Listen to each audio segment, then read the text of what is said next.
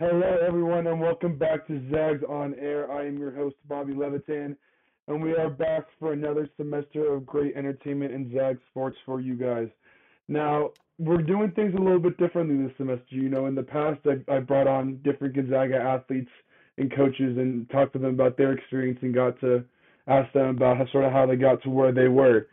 But what we decided to do this semester is I wanted to bring in more of a panel, and I wanted to I wanted to make the show more discussion based. And so with me, I have my fellow co-hosts Max Montoya, Tiana Volrath, and Gabby Mira, and we are going to talk about Gonzaga sports. It's the same thing we've always done, talk about all the Gonzaga sports, but it's going to be a lot more discussion based. We're going to pose some questions, and then we got a little nice little segment at the end to sort of wrap it all up. So we will start with the beloved men's basketball team. Gabby, I understand you have some stuff to tell us about the men's basketball team, so go for it. Yes, so last semester the Zags men's basketball team entered another college basketball season, coming back from last season's 28 and 4 record after their upset to number 4 ranked Arkansas in last season's NCAA tournament and they entered the season with high expectations and a loaded roster after losing two of their star players, Andrew Nembhard to the Indiana Pacers and the second overall draft pick, Chet, Chet Holmgren, to the OKC Thunder. This was also Mark Few's 24th season as head coach. And when asked about how he predicted the Zags would do this season, Nembhard said that he saw it as a very exciting team and a different team than they had from the past, and a lot of guys can score the ball. This season was also viewed as a season of reloading, with the returning of a new big three consisting of forward Drew Timme um, and guards Julian Strawther and Rasir Bolton, as well as the addition of the top transfer Malachi Smith, which was a guard from Chattanooga. Um, Timme, 6'10 forward, who has grown into their system, is entering his fifth season with the Zags, leading the Bulldogs in scoring and earning All American honors the past two seasons and Strawther, the six foot seven junior, is averaging 14.1 points, 8.4 rebounds, 1.3 assists, and 1.3 steals. And he has grown a lot with the Zags from not getting a lot of minutes on the court as a freshman to now being one of their star players, as well as Bolton, who has emerged as the third key player and a reliable scoring threat. Two key reserves from last season also include senior power forward Anton Watson and sophomore guard Nolan Hickman as well as LSU transfer center Efton Reid. Um, at the beginning of the season, Gonzaga was ranked number two behind UNC after being the number one ranking the past two seasons, um, according to the Associated Press Top 25 poll. Um, but now, unfortunately, they have fallen into the 16th place. During the non conference, the Zags faced a total of 15 games, including seven potential NCAA tournament teams and multiple teams from the Big Ten, Big 12, Pac 12, SEC, etc. And yeah, they have very impressive victories over Alabama and Xavier, but they lost to Baylor by just one point. So going into um, you know this 2023 season, they'll be a high seed in the tournament this March, but unfortunately, due to their current record, which is 21 and five, they won't be the favorite this time.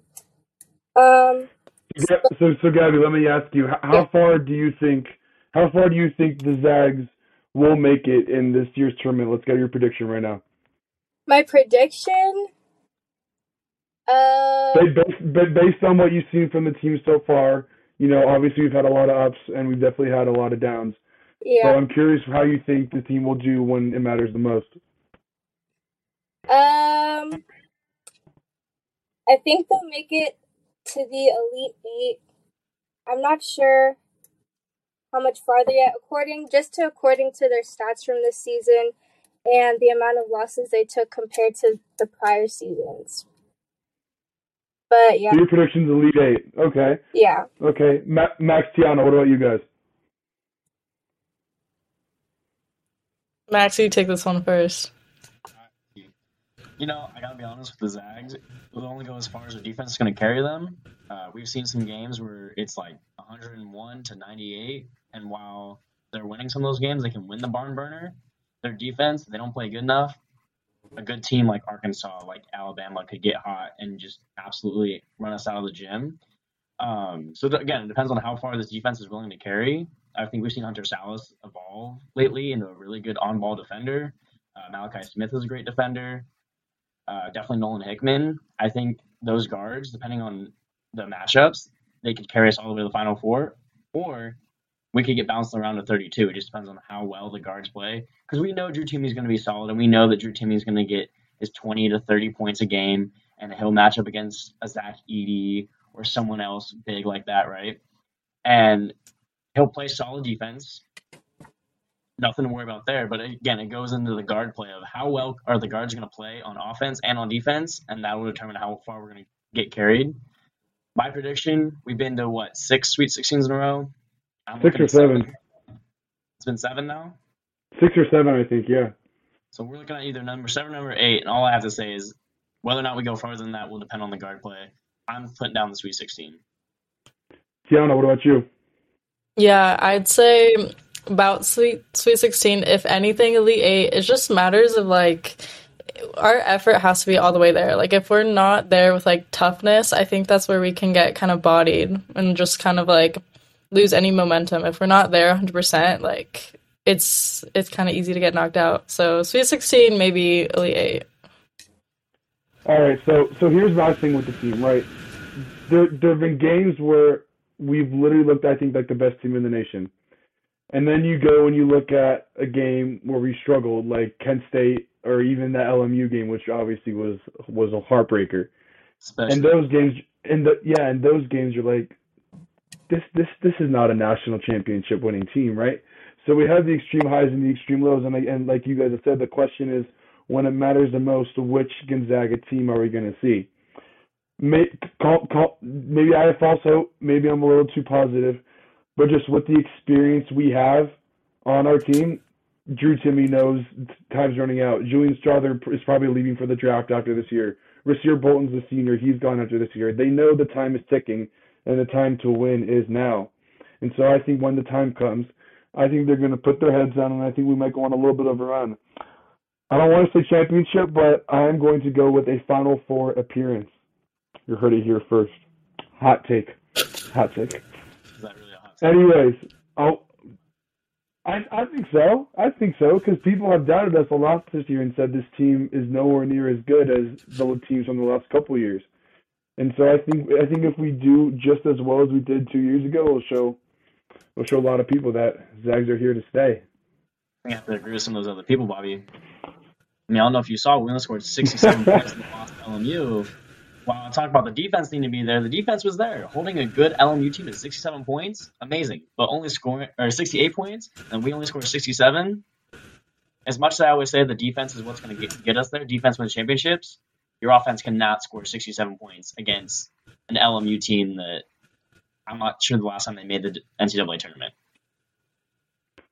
It'll be interesting, man. Gabby, Tony, have any last minute thoughts? Um, I just wanted to say, um, closing out last semester, that the team made history with 72 straight home wins, um, which is a modern NCAA Division One record. And Drew Timme climbed up to the top four on the all-time Gonzaga career scoring list. And looking into the future, um, in terms of how deep a run um, we expect from this year's team, the postseason is just always about matchups. And like Max said, um, it's all about defense if Gonzaga has proven anything, it's that the Bulldogs have stayed powerful. Um, but they have trouble when it comes to um, more big and physical teams. And we saw that earlier this season with Purdue and their super center, um, Zach E. I don't know how to say his last name. Eddie Edey. But yeah. super center, super center is the right way to describe him. um, Amen to that. And yeah, so that's those are my thoughts um, on looking into the future of the season and yeah, have like one or two analysis questions. Sure, sure. Um, one is just a fun one. Um, it's what was your favorite Gonzaga matchup of the fall 2022 season slash semester? I feel like it has to be Alabama, just because I think that was the most complete game that we played so far and being being and again Alabama is now number one in the nation, so being the now number one team and playing the way we did, I think that was a statement win, and that really gave us a lot of momentum. I would probably say it was that one a while ago that we played down in San Diego, I think that was just like Michigan a State, fun yeah. like way to start the oh, season, and Michigan it kind of was like Michigan yeah, State. Michigan State. I think that was just a fun game to watch. Like we were not our best at all, but it came down to the very end. I think that was like a good one for us to kind of like get in the right mindset. And the atmosphere was great for that one too. Being on the aircraft carrier. Max, what about you? Yeah. I gotta go. I gotta go BYU at BYU a couple weeks ago. Oh yeah, that, that, yeah, yeah. I mean, I don't know if you saw any of the videos, but their student section was getting ready to storm the court, and Julian decided to put a dagger in their hearts and send them all home. Bunch of losers. I mean, Nothing. thrills me more than beating BYU. And when we beat them on Saturday, that was even more amazing. But there's something about going into the Marriott Center that holds like 18,000 people and sending every single one of them home sad. To me, that was my favorite win of the year. But I have to agree with Bobby. The Alabama one was the most complete win of the year. Gabby, do you have another one to ask? Um, I feel like we kind of already went over it. Like, um, what do you think the Zags need to accomplish throughout the remainder of the season to have a successful run in March? Or, um, Yeah, I think yeah, yeah. When we can talk about that, yeah, I know Max had talked about the defense and just the defense needs to be there, and then the guard play. So I, I and I do think that's that's that's what it'll come down to. Like again, we're, we know what we're going to get from Timme. I think we know what we're going to get from Watson. I think the the, the, the variables are, are the guards and whether they show up. Now I want I want to stay in basketball and I want to move on to talk about our women's team because o- over the last few years they've been getting better and better and I feel like now they're sort of starting to get the recognition they they uh, they they rightfully deserve. Uh, they currently sit at number 20 in the country with a record of 23 and three, despite being without key players such as Bree Salenbien for the entire season and Kayleigh Truong and Maud Yivens for most of the season. They own big wins against uh, top-ranked Louisville and Tennessee, both at the Battle of Atlantis tournament. Uh, they're led by Levant Yvonne Ejim, who's averaging 16.7 points and 8 rebounds a game, and Kaylynne Truong, who's stepped in for his sister in that starting point guard spot and is averaging 5 assists a game. They're currently in the driver's seat to be the number one seed in the WCC tournament, uh, barring any setbacks, knock on wood. And they should be on their way to another WCC championship. So, guys, I guess my question for you is they made it to the second round last year, and they had a 27 and 7 record. This team, at least they're on pace to be a lot better than the team of last year. So, how far do you see the women's team going in the tournament, guys? I mean, I can take the first stab at it. I gotta agree with Gabby on the men's side. A lot of it does depend on matchups. I don't follow women's college basketball as close as I do to men's. But again, it's can you get hot at the right time? I think what'll be a big determining factor is what do they do in the WCC tournament?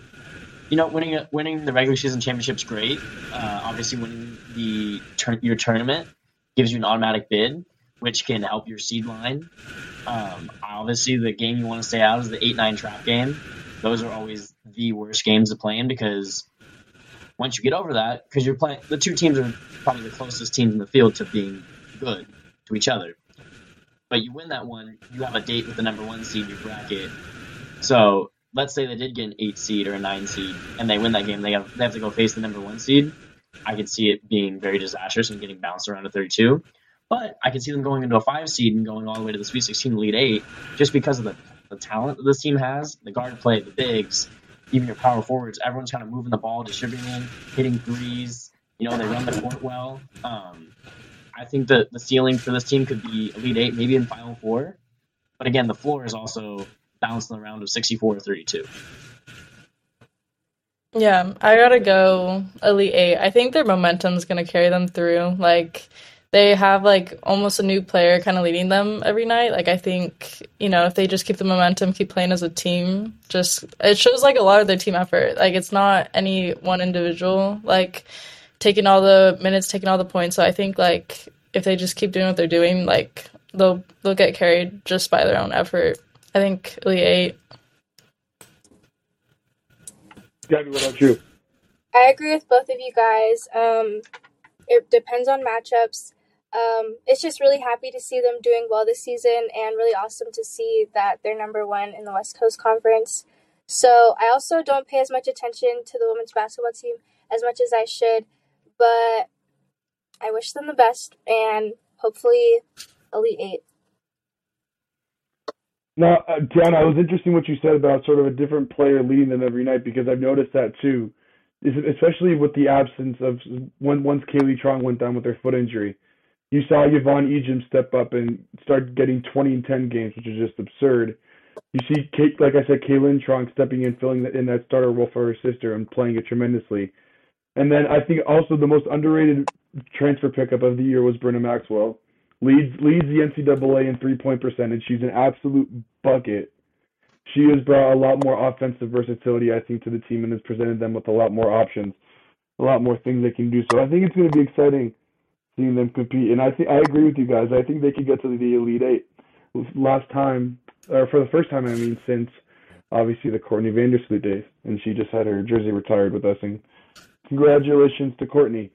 Now I want to shift gears, and Max, I'll let you take the lead on this. But I know, I know our soccer teams competed this, this last semester, and the, specifically the men's soccer team didn't have as great of a year as they wanted. But Max, tell us more. Yeah, so I mean, from the base of it, you're right, Bobby. Men's soccer did not perform as well as you would have hoped. Um, it happens. There's down years. They went four and eleven and three, right? Oh, four and three in conference. I mean, zero wins, four losses, three draws. Um, they managed to be three, four, and one at home, which is okay. But I think honestly, you need to be better at home. I feel like you need to show out better at home. Um, and one, seven, and two away is abysmal. I mean, there's no way to sugarcoat it. Um, in conference, didn't win a single game, and two of their ties were to USF and Santa Clara, which, I mean, it's a tie is fine. That's the way it is in soccer. But you would have hoped for a win. You know, you would have hoped to pick up a win. Um, just kind of a weird statistical anomaly. I mean, obviously, if you go you go four eleven and three, it's probably not that weird. But the team only had 18 goals for and they had 30 goals against. Um,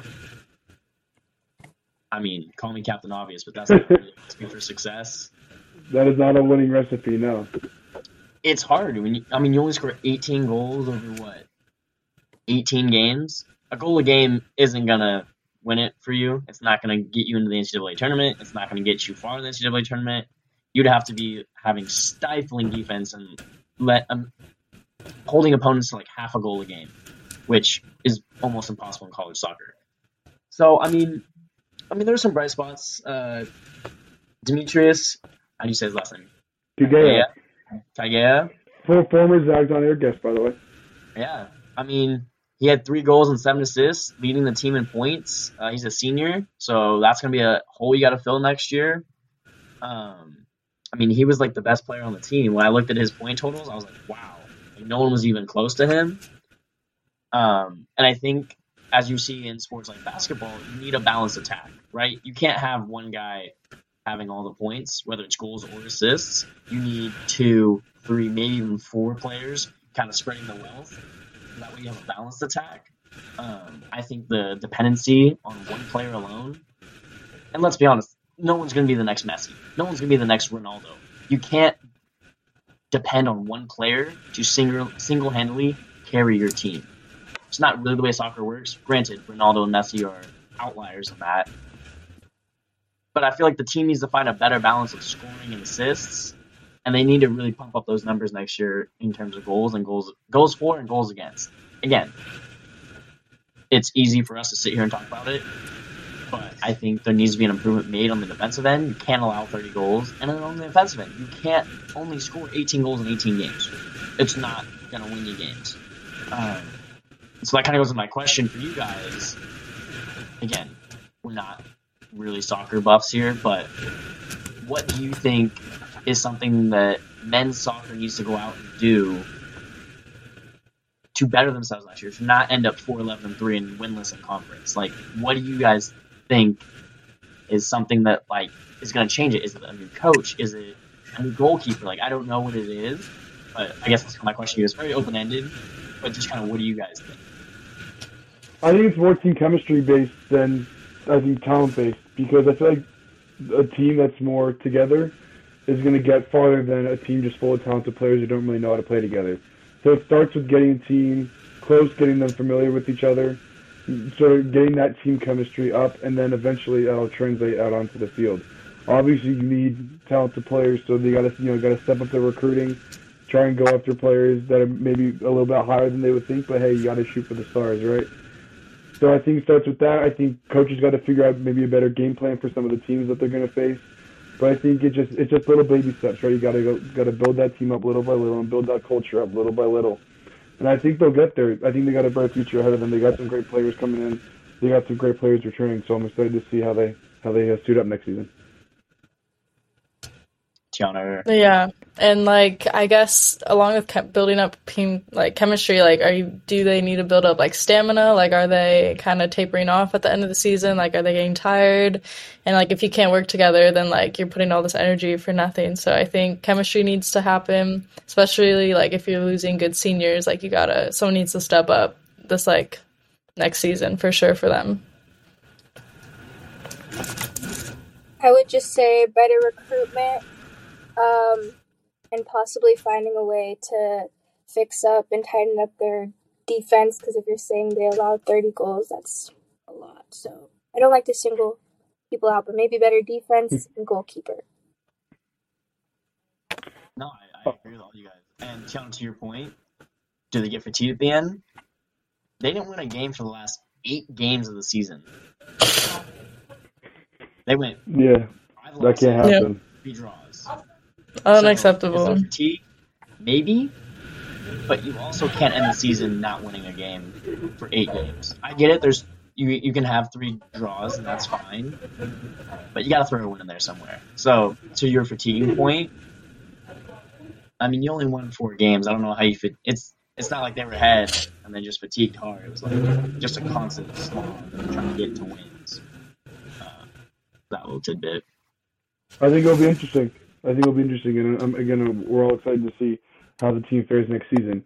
Now, Gabby, for women's soccer, they they had a better season than the men's, but unfortunately, they just missed out on the NCAA tournament. Tell us a little bit more about how their season went. Yeah, so the women's soccer team was kind of opposite of the men's. Um, they started off kind of slow, but towards the end of the season, they went undefeated for their last seven matches, so that's good for them. Um, they finished out the season with a 10 3 5 record, and this was the best season um, in West Coast Conference history for them. Um, they also had no bad losses this season. All of their losses were to higher ranked teams, which were Pitt, who was ranked 19, um, Texas ranked 16, and BYU ranked 15. And also looking into the future, Gonzaga announced that they have 10 addition 10 new additions for next season's roster. So, so where do you see the team going into next season? I, I know they're, they're losing at least six or seven seniors, but you said they're getting 10 new players. So how, how do you see how do you see the team next year referring to this team this year? Well, one of the players that they lost was Liza Bosselman, and she was just recruited to or drafted to Washington Spirit professional soccer team. So they're losing one of their key players. She's their goalkeeper, so that's a pretty big role on their team. But um, I'm not sure if the 10 new additions are either just new freshmen or new transfers. So I think it depends on that too, because it would depend if they're like a really young team. Um, but I think with all these new additions, I think they're just going to grow from here. But again, losing their goalkeeper is big. That that is big. And I played goalkeeper until I was like sixth, seventh grade. I was pretty good, not not great, but obviously a goal. I think goalkeeper is one like the most important, obviously, position on the field. And losing someone as good as Liza is definitely going to be a huge hit for the women's soccer team. But I think they will bounce back. They've been trending upwards the last few years, and I think next year will be no different. Max, would you agree? For sure. You know, I was just looking at it right now, and uh, what it shows is it's ten freshmen coming in. It was a signing class of ten people. Um, so as far, I haven't seen anything about transfers yet. So it's gonna be a young team next year, um, which can be good, which can be bad. We'll have to kind of wait and see. But ten newcomers to a team, it's a lot. I mean, you're replacing a lot of talent. You're replacing a lot of depth. You're replacing a lot of age. I mean, what do they say in college sports? Age beats everything, right? But would you rather have a 25 year old guy who's played a bunch of years, or you rather have an 18 year old kid who just stepped off of high school field? Oh, it'll be an interesting. It'll be interesting. There'll be a lot of growing pains. I think they have the potential to be in NCAA tournament. I think there's still pieces from this year's team that can still help them, but 10 I Yeah. I think growing I pains agree. are gonna happen. And then also, I don't know, I just saw them post the other week that like someone just beat like the program's beep test record. So I don't know, like they're seeming pretty fast at least, and like their practices are looking good. So at least they have like stuff to look forward to. I agree. Now I want to turn our attention to, to to the putting green a little bit and talk about our golf teams.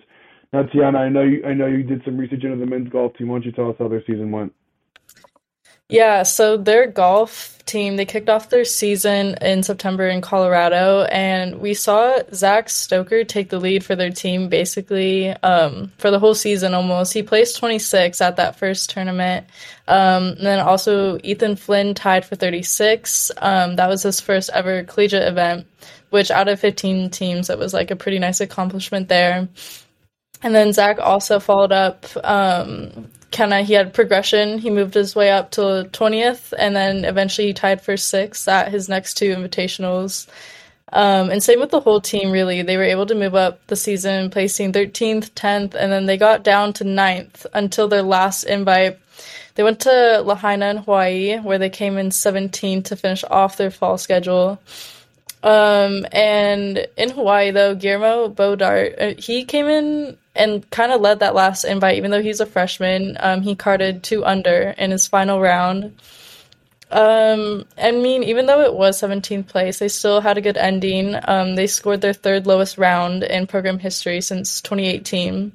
So that was kind of a good accomplishment for them to hit. And um, they just kicked off their spring schedule this past weekend. Um, so hopefully they're kind of continuing on off of that high. Um, and basically, like, I don't know, I saw them sign um, another another player back in November. Um, basically, his name is Bruce Chang. He kind of played in amateur and professional events. Um, so kind of something I was looking at was kind of adding this new like signed player. Like I don't know, it seems like their chemistry chemistry's been working for them. So it's kind of like I don't know. My question was kind of like, how does this? You know, it's kind of hard when you ride a wave, have a new player come in. It's like, how do you manage kind of to keep that momentum going? Was my question for this team basically. Yeah, Gabby, you want to take that? Um, hmm. I think it's just all about chemistry. Um, he can either add to the team or do the opposite. So I think as long as he just works with the system that they have in place, they'll be fine. No, I, I think for golf it's it's a little different because while you are part of a team, when the when the time comes, you are playing individually, and so that's why. excuse me. I don't think a new addition is really going to alter the team chemistry as much, because at the end of the day, you're just focusing on you and trying to get your the best score for you possible. So that's just my thoughts. Max, what about you? Yeah, like I agree with you, Bobby. Like bringing in a new person is not going to change an entire team. I don't think it's not the way golf works when you do it in a team setting. Um, I hope whoever they're adding is going to help their scores. Um, again, golf is a lot like other team sports where one person cannot carry the entire team. Um, so it needs to be a collective within the team. Um, it's just focusing every day on getting better, right? You need to focus on yourself and focus on you know your short game, your long game, you know, getting out of the sand traps, whatever it is. Um, and that's what's going to help better the team is each person working on themselves the most. And yeah, like like you said, there isn't that much team chemistry to go. I mean, right? You, you get on the course and you go. Um, but I really do hope that the new signings that they're bringing onto the team next year hopefully come in ready to go. I think that's the biggest thing is just being ready to get out there, get on the links, and just play your best because that's all you really can do in golf. It's you against you. And I really hope that the people they bring in are ready to go to war against themselves to get the best score that they can. And then overall, that will help the team. I, I, I wish I wish golf was sort of more accessible for fans to come watch because I I, I love to go see our golf team. It's just tough to navigate where they're playing, but it definitely will be an exciting uh, new season with all those transfers coming in. Um, moving on to women's golf, though, the women's golf team had a great season. Uh, they a, they finished top ten in every single invitational that they competed in this season. Also, progressively getting better as each invitational went on, finally culminating with their first place finish at the Pat Lesser Harbottle Invitational uh, this back in October in Tacoma, Washington. Uh, the team was led by junior Mary Scott Wolf and senior Alyssa Wynn. And the teams all again, team's been very good in, for most years. They're always competitive. They're always I, I think they've won a WCC championship in the last few years. But I guess what, one thing that's always sort of stood out to me about golf that I've never really got, gotten is the game is such it's so slow paced and you're moving at such a slow speed and you're really just like in your own mind. So I'm curious what your guys' thoughts would be on how you think golfers motivate themselves to compete in like such important events and how they get in that right mindset. I know it's like a yeah, it is a slow game for sure, and I think preparation plays a lot into it. Like knowing that you prepared for this well. Like if you had, depending on your week beforehand, like if you had a good prep week, like you know, there's not much like nerves there. Like you don't mind the slow pace because like you can get in your head, like you know, if it's taking a while. But I think if you, you know, did the right things, like had a good week beforehand, like you just kind of have to stay calm in a sense. Yeah, I gotta agree with Tiana. It's just, it's a. I think golf is probably one of the most mental games you can play next to baseball. Right? Baseball and golf both have a lot of physical aspects, but there's a lot more to the game that I think the average viewer realizes. Um, I agree with T. Like, you gotta keep yourself in the zone at all times, and you just gotta go out there and play the best that you can. Right? Like, you're not gonna have a great game every time out. But if you're in your mindset, you think you can have the greatest game you ever played. I think that goes a long way towards like being successful in that game. Yeah, I don't really have anything else to add to that. I think those are both good answers. Those are good points. Now, I want to move back to the court, and Max, I want to talk about the volleyball team because they had, they had a new coach coming in, they had some new players, and it seemed like they would be on a higher trajectory from pre, from last season. But why don't, why don't you tell us how their season went or finished? I can tell you how it went. It went six and twenty-three which yikes. I'm not a math major, but that's a pretty low percentage. Um, two and sixteen in conference. I mean, it's a step up from what we talked about with men's soccer not winning a single game, but two and sixteen isn't great. Um, they went four and ten at home, one eleven away, and one and two at neutral sites. In conference, they beat Pepperdine Portland. That was it. Um, yeah, you're right. I don't know if it's a new coach and everyone's trying to get justice. Is this the growing pain year? Is this the year where all right, we take a step back, we take one step back, and next year we're going to take two steps forward, and we're going to go shoot 14 and I don't, I don't even know. I don't know what a good record would be for them next year after installing a new coach and adding new players this year. I mean, 29 games. You got to win 16 of those. I think you need to be over 500 next year to make to make it. You know what? I'll take that back. I think you need to be within two to three games of 500 next year to consider it elite. I mean, as long as they don't take a step back, it's it'd be really hard to be worse than six and 23. But I think they definitely need to take the steps forward next year to be closer to 500 or hopefully above 500. Um, now, like you said, Bobby, bringing a new coach, which brings a new system and new players, big turnover. Um, I really am very hopeful for next year. I think that there'll be a lot of seniors on the team that'll play and hopefully bring the experience that this team needs.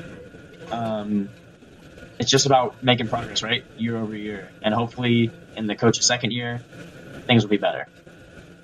I agree with all those points you said. The one thing I want to say, I guess, in favor of the team, maybe, is that they were hindered by injuries. I know um, they had they had Jody who was Smith who was out for the year with a knee injury.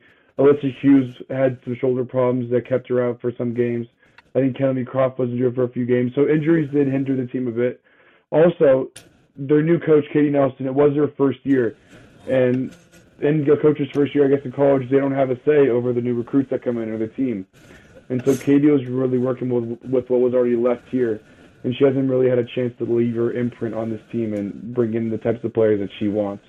So that's why I am very excited for next year to see what the team will finally look like once Coach Nelson has her players and has the team the way that she wants it. And I think it'll be. I think I think they will do better next year. I mean, th- there's not much worse they can be, but I think they will. Uh, they, they will finish better next year. Is my projection. I agree with you, Bobby. And like we talked about the other sports, you know, it takes time to gel. One season isn't always enough for a team to gel. And honestly, that's why I was saying somewhere around 500, maybe even above 500. I feel like could be the ceiling for this team next year. Um, you know, hopefully the group's got another year under the belt. Coach has another year under her belt, and the team can just make the strides forward. But hey, we'll see. That's the beauty of sports. You never actually know what's going to happen. So. Now, Tiana, shifting gears to the track, I want to talk to you about the women's cross country team because I know they had a very competitive season. But uh, why don't you tell us more about how their season went? Yeah, they had a great season. Um, they also started in September. They had a really impressive second place placing. Um, five of our runners placed in the top 10. Um, that included a third place from junior McKenna Edwards. Uh, not too far behind her, we had freshman Anna Grabowski and Anna Lanigan. So we had some good freshmen following up in the top 10, which was really good to see. Um, and also shortly after that we had the gonzaga duals and we saw kristen garcia she was awarded the wcc runner of the week um, after she after she broke our program's 4k record in her first race of the season um, she clocked in at 12 minutes and 50 50.7 seconds for that one. So that was really good to see from her. She's a senior, so it's good to see her still kind of improving. Um, and then another recognition that was earned by this team, the girls reached their highest ever U.S. Track and Field and Cross Country Coaches Association Coaches Poll. It's a long one. Um, at 21. So basically, we had reached the top 25 before. However, this was our lowest um, that we've gotten at 21. So that was really good to see. And then at our championships this year for the WCC, um, it was in Portland, and we saw again Kristen Garcia and also Rosina Machu. They led um, our top 10 finishes again, and for them, that's happened now two years in a row. So we're on a good streak. And Kristen finished at sixth. That, that was her highest ever at those championships, and she again went on to lead um, at the NCAA West Regionals, and the Bulldogs placed seventh out of 38. So that was also good to see. Um, and again, that duo uh, for the first time in eight years, they both placed top 25 at regionals, and they were able to receive all West honors. So um, a lot of recognition for this team. And kind of something I was kind of looking at was we had some really strong leaders, and we had some freshmen coming up as well. But all those like duos that we were seeing, they were kind of seniors and juniors, so it's kind of tough to see those go. Um, with cross country, like chemistry is huge. You want to have a good pace, a good leader. So I was just kind of seeing if I don't know if those freshmen are able to kind of step up and take that pace because it seems like they are finishing in the top, but um, they're not kind of setting those same records as our seniors. So I was just kind of seeing how that future kind of looks for them without that leader there. I think it would be interesting, but I feel like track is one of the main sports really where it just comes with age and experience. You know, your muscles develop more. You have to become more familiar running running your races. So I think it, will take some time for the freshmen to sort of get into their groove and sort of get up there with the juniors and the seniors and be able to keep pace with them. Not saying it can't be done. I think we have some very talented runners on our team, and I think they're more than capable of getting to that level.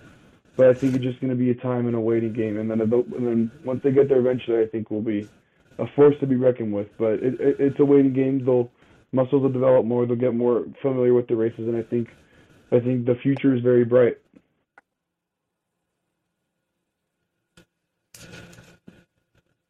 Max, Gabby, what do you guys think?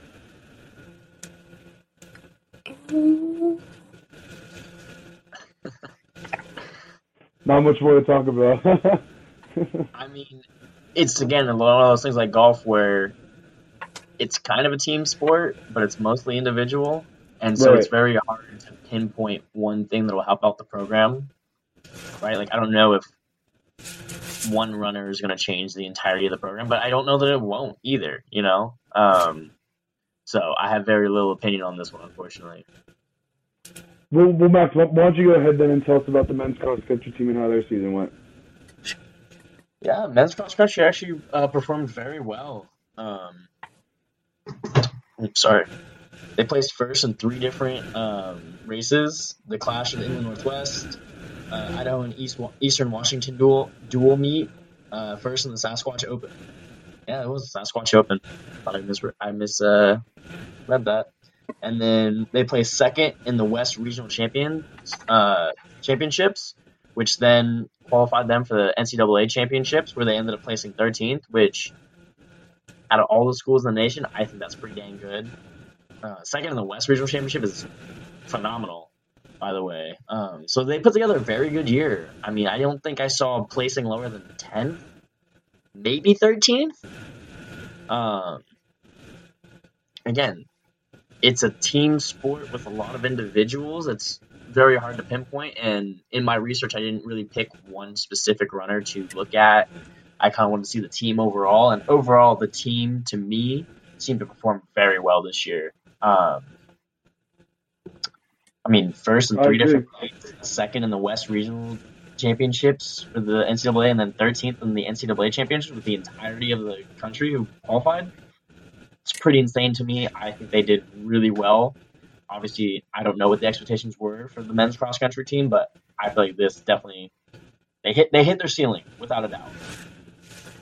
Yeah, no, I agree. And, and when we when we had James uh, James Warner on the show uh, last year, he he was talking to us about this and sort of just the competition and how and how crazy it is because of, he was telling us all these levels and all these invitational races he has to compete in, and it's crazy.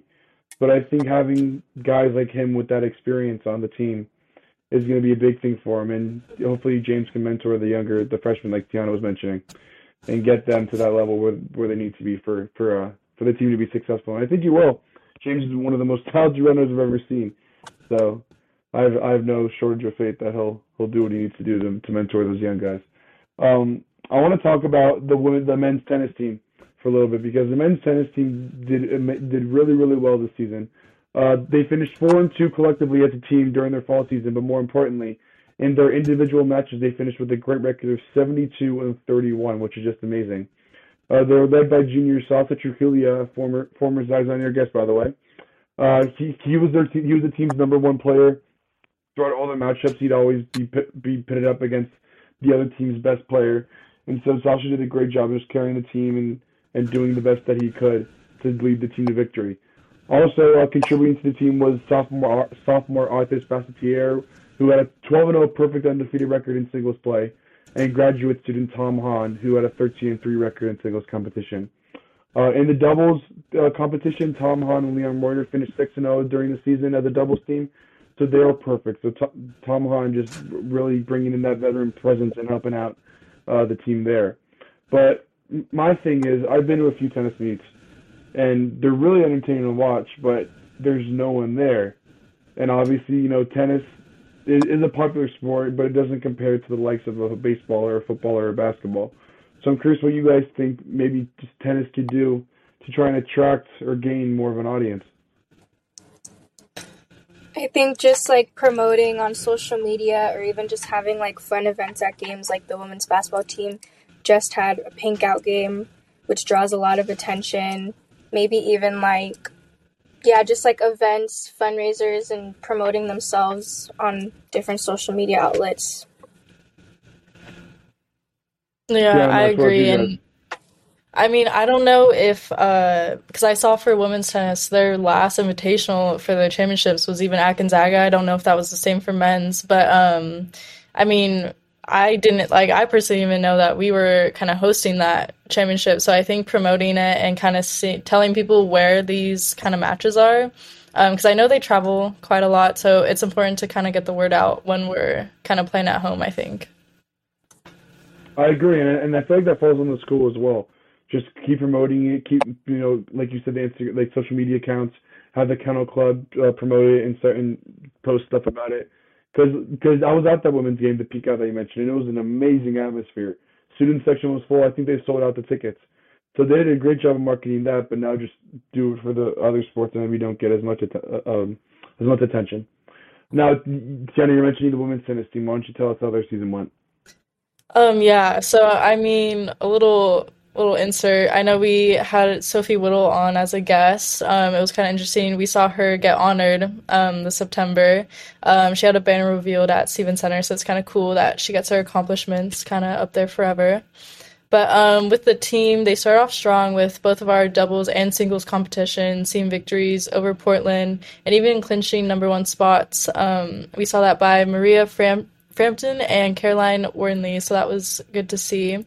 And coming even into the middle of their season, uh, they welcomed Caitlin Williams as an assistant coach, and she used to even play doubles with uh, the head coach Natalie Hamburg back at University of Tennessee.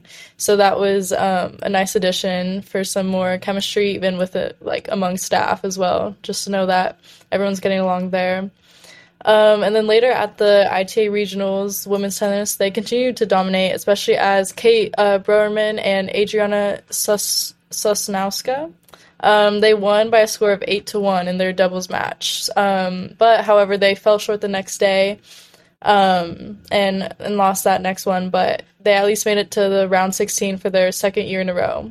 Um, and then they finished up their fall season um, at that Gonzaga Invitational that we talked about. Um, they re- uh, they won two championship matches there, so that was um, kind of impressive for their team. That first one was by Kiana Oda and Caroline Wernley as they went undefeated and won their last match six to three. Um, Kiana also went on to claim her first ever singles championship title. Uh, she won in just two straight sets, so that was um, a really dominant performance there. Um, and the team finished a great season, 61-50 record, held their own at a 16-6 record at that last championship tournament. Um, kind of looking ahead, in November they also signed three new players, um, so kind of improving off of that 61 to 50 record. It's they had a great dominant season, you know, within their individual individual matches, but we kind of see that record about 50-50. Um, so we're kind of hoping to see those new players um, kind of give them a better record. Um, I was kind of thinking of like setbacks as it didn't seem like they endured much injury. Kind of thinking like, you know, they're riding this wave. They're not really expecting any downfall. So I was just kind of thinking about what kind of mindset they might be in just to expect the unexpected almost because, you know, they're kind of riding a good wave right now and anything can happen injury wise or just, you know, a hard matchup or I don't know. So that was kind of my thing was mindset, just kind of making sure like they're prepared for anything almost. I think you said keep that positive mindset, right? You know, you can't really think too much into the future or what's going to happen in terms of injuries or, or matchups. You just got to take it one day at a time, one matchup at a time. And that's what this team's been doing a great job of, right? They're on a roll. They have a lot of momentum. And I think if they they you know keep keep doing what they're doing, don't really switch any, don't switch up anything, but always uh, obviously look to try to improve. But I think they just keep doing what they're doing, keep their head forward, and just keep pushing. I think they'll keep the momentum going. I think they'll have a great, uh, great season. Definitely.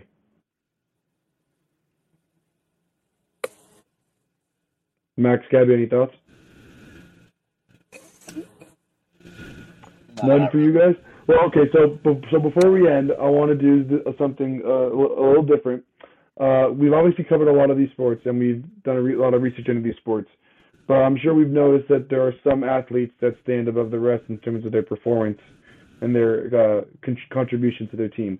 So what I want to do is I want each of us to nominate an athlete of the semester, and we're going to post the we're going to post the, the poll on our social media platforms, and then we'll give you guys the winner uh, on our next episode. But Max, we'll start with you. Who is your athlete of the semester?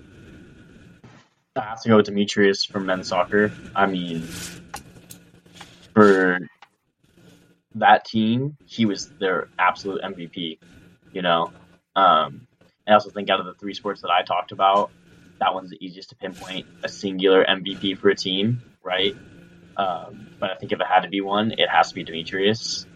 He just kind of carried that team, and four wins could probably be almost all attributed to him, whether it was goals or assists. So I got to go with Demetrius. Gabby, what about you? Who is your athlete of the semester?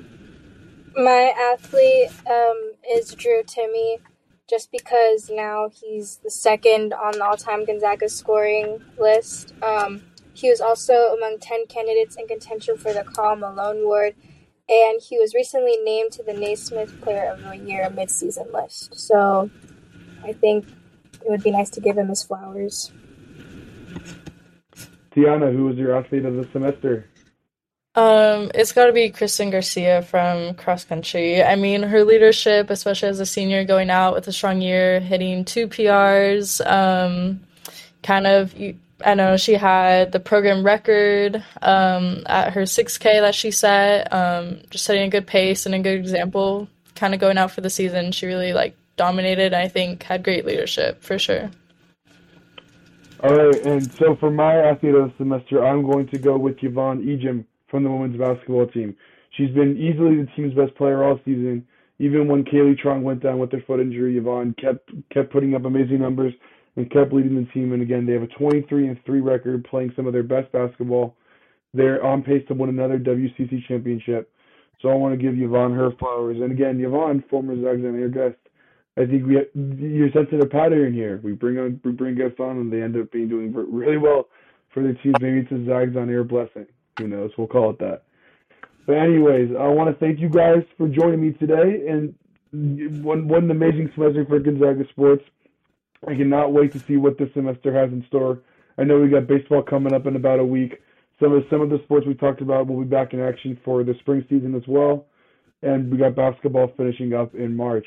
But until then, we will see you guys next time. For uh, I'm Bobby Levitan with Max Montoya, Gabby Mira, and Tiana Vorath, and we will see you guys next time.